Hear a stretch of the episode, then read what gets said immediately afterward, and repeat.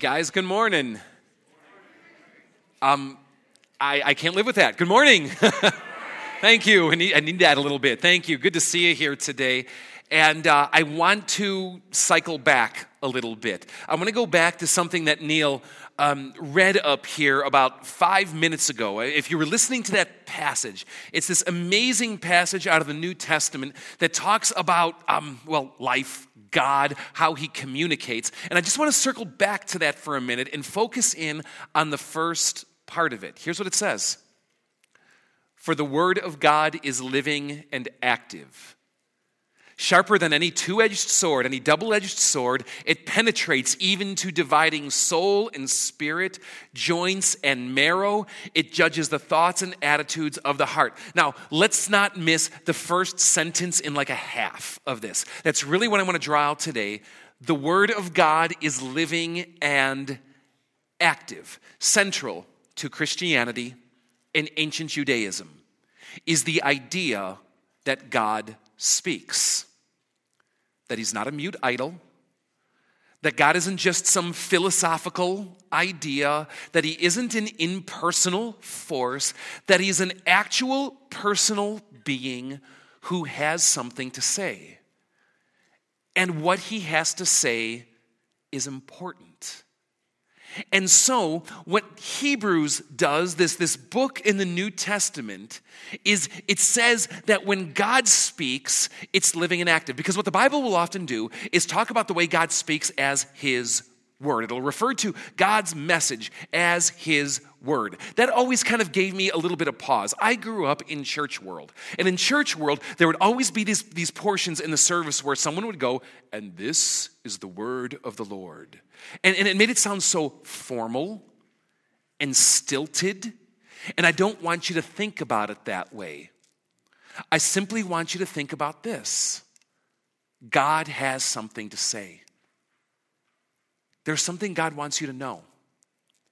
That God wants to talk to you, and what He wants to say to you is important. And the Bible will often refer to those messages of God as His Word. Now, I'd like to unpack the metaphor here a little bit today that it uses where it talks about how, how God's message, what he has to say to you, that it's alive, that it's active, that it's on the prowl, that it's not just, just dusty words of history forgotten long ago. And it compares it to a double edged sword. Now, I brought some of my toys in today, and we're just going to kind of walk through some of these, all right? Now, we're going to start with this. What we have is a club. And you know, I found you can do some real damage with a club. I found it hurts really, really bad to get hit with a club.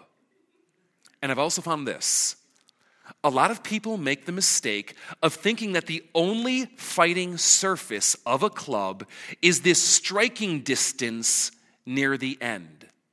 It's effective to be sure, but the tip and the pommel can also be used very effectively. Coming in like this, coming around like this. The entire weapon can be used, well, as a weapon. But you know what I found? That is, no matter how hard you strike with a club like this, no matter how hard you strike with a club like this, it doesn't really get inside the person. You know what I mean? It crushes, it bruises, it can break, it hurts, but it doesn't really penetrate. It's fascinating to me that the Word of God is not compared to a club, something that bludgeons and beats. God's message is never meant to be something that bludgeons others or beats you. God's Word is not a club. Which brings us to the machete.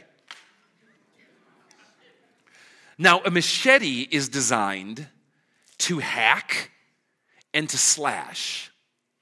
And it does it very well, indiscriminately. You can go into a jungle, or at least so I'm told. I've never had the personal experience, but we've all seen Indiana Jones, right? And you go into the jungle and you can just clear that path. Whatever is in your way, it's hacked and slashed out of the way. And you could, arguably, if the machete was sharp enough, stab with it too. But you know, it's not really designed to do that. It doesn't stab well, and here's the reason why. Because if you're looking at this, on one edge you have the sharpened blade, but on the other edge it's remained blunt, dull.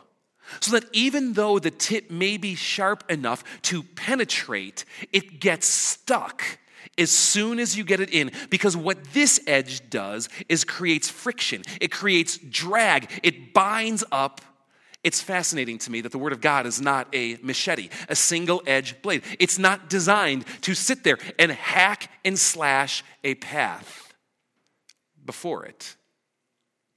now the, the author of Hebrews describes it as something different. Describes it as this a two edged sword. Now, I will stay off the bat that the writer of the Hebrews never had this specific kind of sword in mind because this one's a piece of junk. Um, it really wouldn't be good for anything except like looking cool on your wall and going, oh man, you got a sword, but you never want to fight with this thing.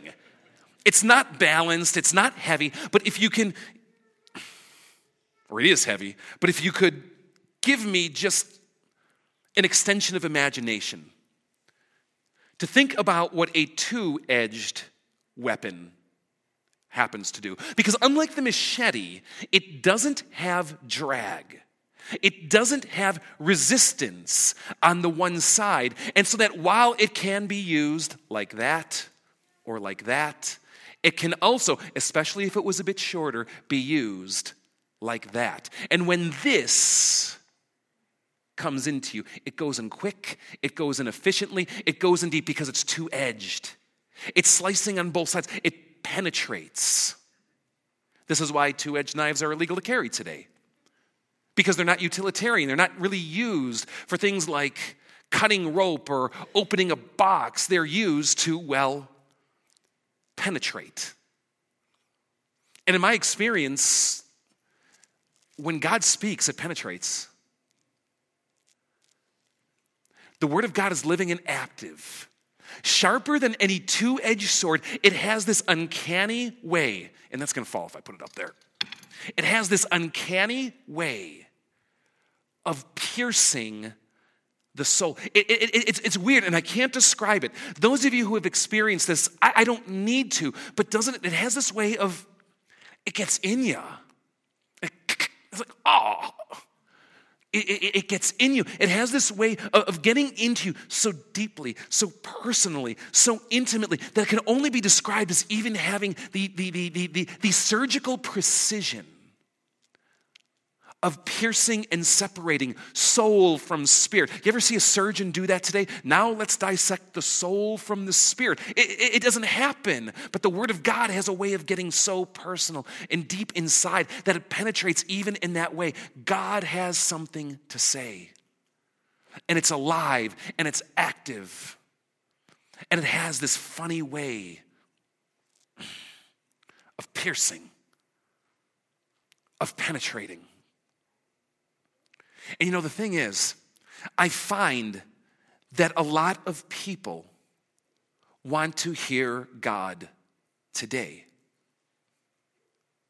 They want that word from Him that's that is alive, that is active, that feels alive, that feels active, but often in the process have a very hard time discerning what he has to say. People who are like, like, is this God planting this thought? Is this God kind of speaking to me in that still small voice, or is it just me speaking to me in this still small voice? Is it God speaking to me through these, these signs and omens that I'm trying to read in the world around me, or is it just signs and omens for their own sake, things I'm reading into them that aren't intended to be there at all. I find that people want to hear what God has to say to them personally. A question they have, a crisis they're facing, a set of choices that are before them. And it's like, Lord, I just want to know. I find for some other people, they just want to hear his voice because they want the assurance that he's there. They just want that assurance that, Lord, you're, you're still talking today. You're still on this playing field called life, and I just need to hear it. I find for other people, it's really often nothing more than just wanting to enjoy that personal, intimate presence with God, just, just having conversation for conversation's sake and being able to talk to Him like a friend, but also being able to hear and all the intimacy that entails. But I find that whatever the motive, that, that for so many people, it gets so hard to hear what God is saying. In these next four weeks, we're going to be talking about this. We're going to be talking about this strange juxtaposition where, where the Bible is filled with these testimonies that God is, is alive and He speaks. And when He speaks, His word is living and active. And yet, on the other hand, it seems so hard for us to discern or to hear what He's actually saying. But today, what I want to do is I want to take you into this question, this, this, this topic of hearing God in a very specific way. And where I want to take you today is to an often unread book that you'll find at the end of the New Testament. It's a book called Hebrews. It's filled with so many amazing things, but at some core kind of level, is a book about this, this God who speaks, about hearing God and listening, listening to what he has to say. Now, all through this month of December, we're going to have this faith challenge where we're going to ask people to read through this, this book or letter to the Hebrews on your own in a day to day kind of way. But what I want to do today is give you a bit of a roadmap. Because it can get really easy in the Bible to lose the forest for the sake of the trees, to get lost with where things are going because the details can get so confusing. Today, I want to kind of give you a, a navigational chart to help you read this message in the New Testament that's often forgotten, that's all about hearing God speak. So that hopefully by doing so, you're tuned in a little more clearly. You can see it a little more clearly. You can discern a little bit better what God is actually saying. So let's jump in this little, often unread letter, penned anonymously, called Hebrews. At least according to those who study this kind of thing, seems to be structured around the style and form of a Jewish homily. The kind of message or sermon that you would have got in, in, in one of the synagogues in Jesus' day.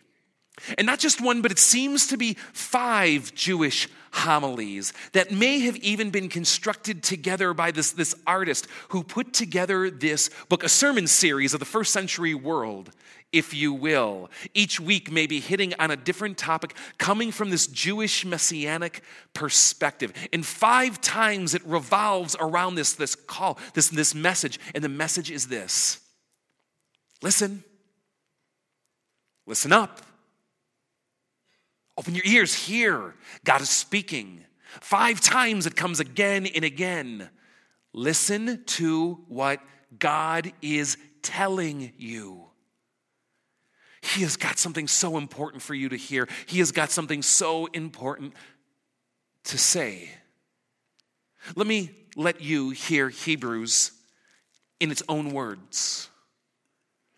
It says things like this We must pay more careful attention, therefore, to what we have heard, so that we don't drift away. It says this So, as the Holy Spirit says today, today, if you hear his voice, do not harden your hearts. It says this we have much to say, and it's, it's hard to explain. Read Hebrews, you'll find out. But it says we have much to say, and it's hard to explain since you've become dull of hearing.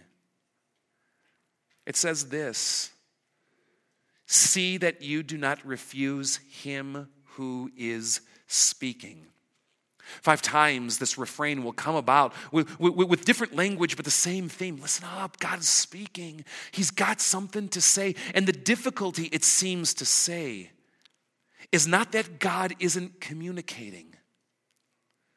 It's that we've stopped listening, that we've hardened our hearts, that we've ceased to pay attention, that we're no longer tuned in to what He's saying. Man, I found that to be so true. I have found it has become so easy for me to kind of change the dial on God. You know what it reminds me of is like old classic radio. Does anyone here like actually listen to like radio in your car anymore? I don't mean a podcast. I don't even mean satellite. But like remember like old school pre-digital where you had like those dials and you like sit there and you're like driving with one hand and you're kind of come on baby, come on and you know, you're trying to kind of hone that sucker in. Those of you over the age of 40, you know exactly what I mean, right? It's almost like the message that Hebrews is trying to convey is that God's message is on the airways. We're just not tuned in. Because we have this propensity, don't we? I do, to get so easily distracted. Or worse, to put up so many defenses, to thicken my skin and thicken my heart to put on my armor, if you will, so that God's word doesn't easily penetrate in. But this message from the writer to the Hebrews is this listen up, pay attention. God is speaking. Hear what he has to say. And what this writer to the Hebrews will say again and again in this context is that what God has said in Jesus is by far superior to anything else God has ever had to say. That what God has done in Jesus is superior to what God has ever done before, and therefore what God is communicating through Jesus beats hands down anything else God has ever had to say. Let me show you what I mean. And I'll give this to you from Hebrews. Let's make a list. Let's, let's think about a list. Let's think about a list if you think of the record of, of God speaking in the Bible, of all the various kinds of ways that God has spoken to his people of old. Are you starting to make a mental list of your own yet? Those instances, those episodes, those stories, those occurrences, you know, when God would speak, what it would look like, what it would sound like, what it would feel like, what it must have been like hearing God speak in those kinds of ways. Here's Hebrews lists. It says this. Well, that God spoke through angels. That he would send messengers Jewish tradition will hold that, that even the covenants were mediated through angels, and you could see record of this again and again throughout the Bible of God sending these, these heavenly messengers. That's all angel means, as messenger. To bring the message God wants to say. Wouldn't you like love to be there for that? You ever like think of those like Christmas story episodes where it's like, you know, you're Mary or you're Joseph and like angels are popping? It's like, what does that actually look like? What would that actually be like? And even for the skeptics among us, if, if you'd entertain that that might actually be something that could happen, that it was actually something that was true, wouldn't you love to see something like that? What does Hebrews say? As cool as that is, what God is saying through Jesus is superior by far. You could see that God spoke to Adam in very direct ways. This first human, giving him a, a, a mandate, a mission, a command. speaking to him of the relationship between them and, and what God's plan was for him. And through Adam, also through all his creation. Paul will even write that, that, that creation hums, it vibrates. There's a frequency going through it that, that God communicates through to this day. But even better than what God says through this world and to the people of this world, what he says in Jesus is so much superior that God spoke through Moses, that he chose prophets, that he would meet with face to face, that, that these people, Moses, I love the story, when he meets with God, he's forever changed. His, his, his face glows. He has to start wearing like a veil because he's blinding people from like the after effect of being in the throne room of God, the presence of God. And yet, not even what God said through Moses can compare and you can go on through the message we have in the scriptures, through the priests who were intermediaries on God's behalf, who communicated from God to the people and from the people to God what God had done through Abraham, what God had spoken through the covenants, what God had shown of himself through the tabernacle and the temple, what God demonstrated through the sacrifices, what God spoke through Israel, what God did at Mount Sinai with thunder and fire and billows of smoke and voices that are that all of it pales in comparison to what God says in Jesus. And of course, we could add to the list things like still small voices, dreams, visions, signs, that all of it pales in comparison to what God has said through Jesus. Let me allow Hebrews to speak for itself. Look at how it opens. In the past, God has spoken to our forefathers through the prophets and many times and in various ways. But in these last days, in the now, He has spoken to us by His Son whom he appointed heir of all things, and through whom he made the universe. It goes on.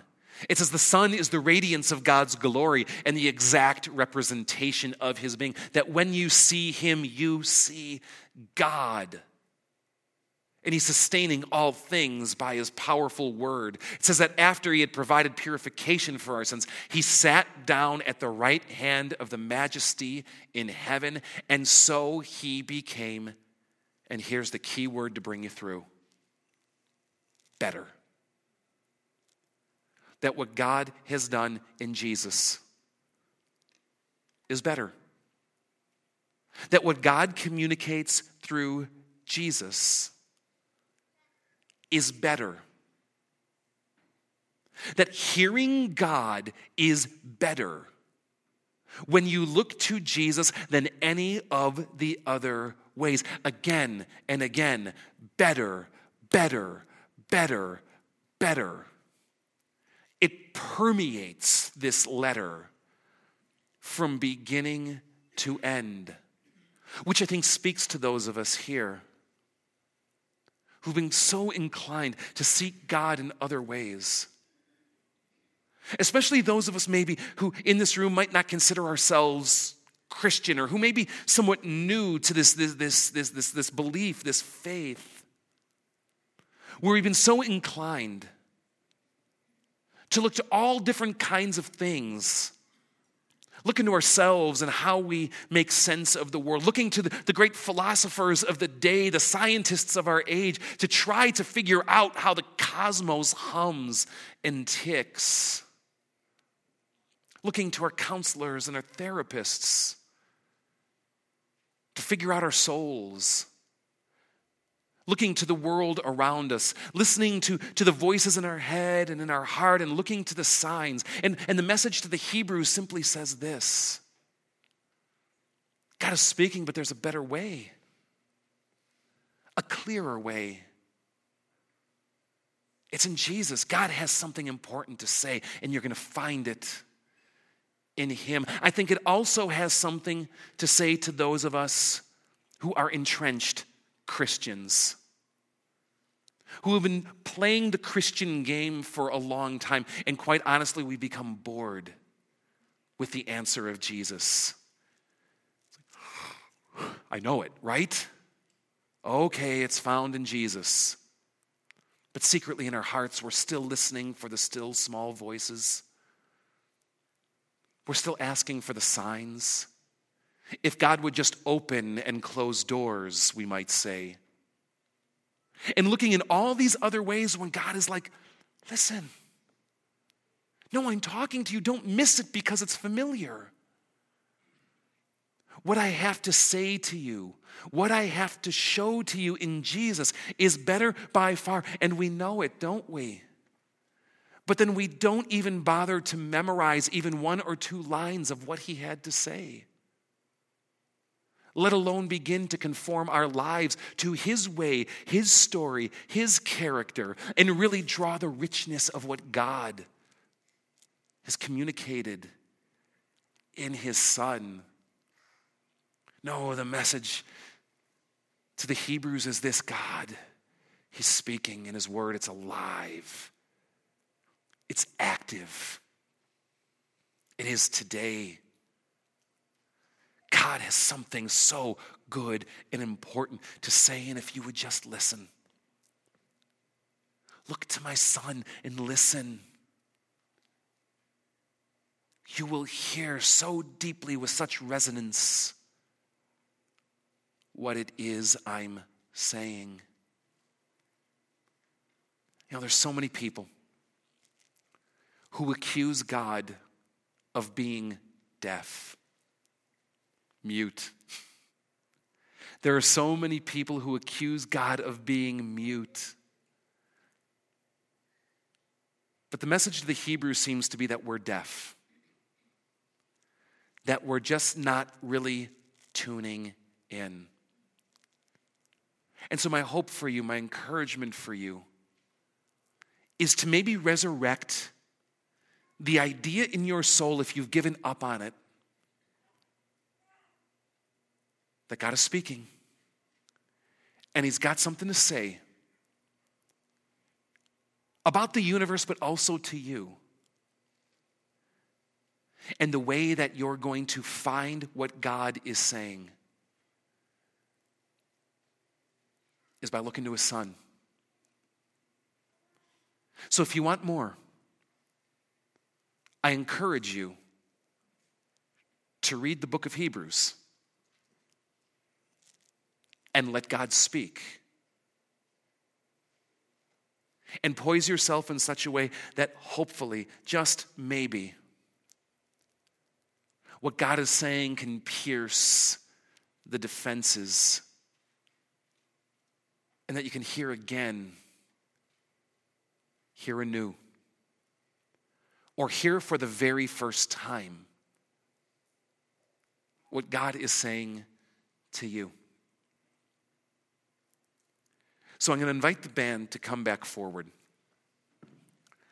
And as they start to get, you know, plugged in up here, I, I want to take you through uh, an exercise this morning. Th- those of you who are regulars here, you know we often have this time of, of just praying and talking and listening to God and, and baring our hearts before Him and coming clean about the ways that we've deafened our ears or, or turned away. And we put together a, a sort of prayer here today that I want you to read right now. And as I talk, just read it for yourself so that the words become a little familiar. We've drawn it all out of this letter to the Hebrews. It comes from chapter 3. It's one of these pertinent, just amazing points where the author is crying out again and again listen, Listen, don't miss it. Don't miss it like those who went before you did. Don't miss it. Hear what God is saying. And now that you've got it, if you want, what I want to invite you to do is just pray it. Pray it with me today because I can't speak for you, I can only speak for myself. that these words are far too true for this guy right here. So I want to invite you to rise. And uh, we need to kind of like warm up. We need to stretch because we don't want you pulling something in this prayer. Um, take about 60 seconds right now and just, you know how to do this. Do it in your own way. Just maybe find some personal space, close your eyes, just, just come, you and God, you know? You and God. Ask for help in listening. Tell Him things that are burning, that are shouting in your soul, or even maybe talk to Him about the dryness that might be there. Seek Him for questions you have that are burning, or just the desire to hear His voice anew. Whatever you got to say, it's up to you, but let's just take a minute or two and pray.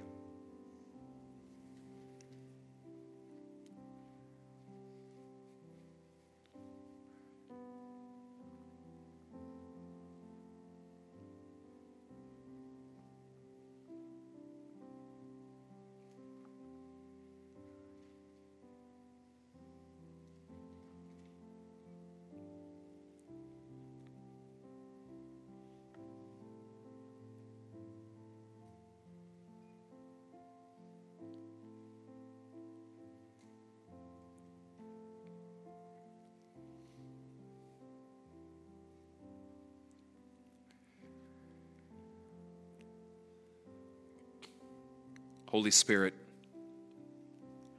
we have heard your voice, but we have hardened our hearts as we did during our time of testing in the wilderness, where our fathers tested and tried you, and for 40 years saw the work of your hand. We have unbelieving hearts that turn away from you, our living God. We are hardened by sin's deceitfulness. Do not be angry with us though our hearts are always go astray and we have not known your ways. Forgive us and give us faith. May we share in Christ, hold firmly to the end, and enter your rest. Amen. How does Hebrews put it? It'll say things like this that we have a great high priest who has gone before us into the heavens who has gone before us behind the veil into the throne room of God and intercedes for us, who by his blood paid the price once and for all, the sacrifice once and for all, for the hardness of heart, the thickness of skin, the deceitfulness that's found within. One who is like us in every way, so knows what it's like to be in our skin and yet was without sin. Which is just Hebrew's long, complicated way of saying this. You can approach God with confidence and boldness, knowing you are forgiven, knowing you are in His grace, knowing He loves you knowing that as many times as you've missed or turned away from what He has had to say, He welcomes you to Him today. Revel in that.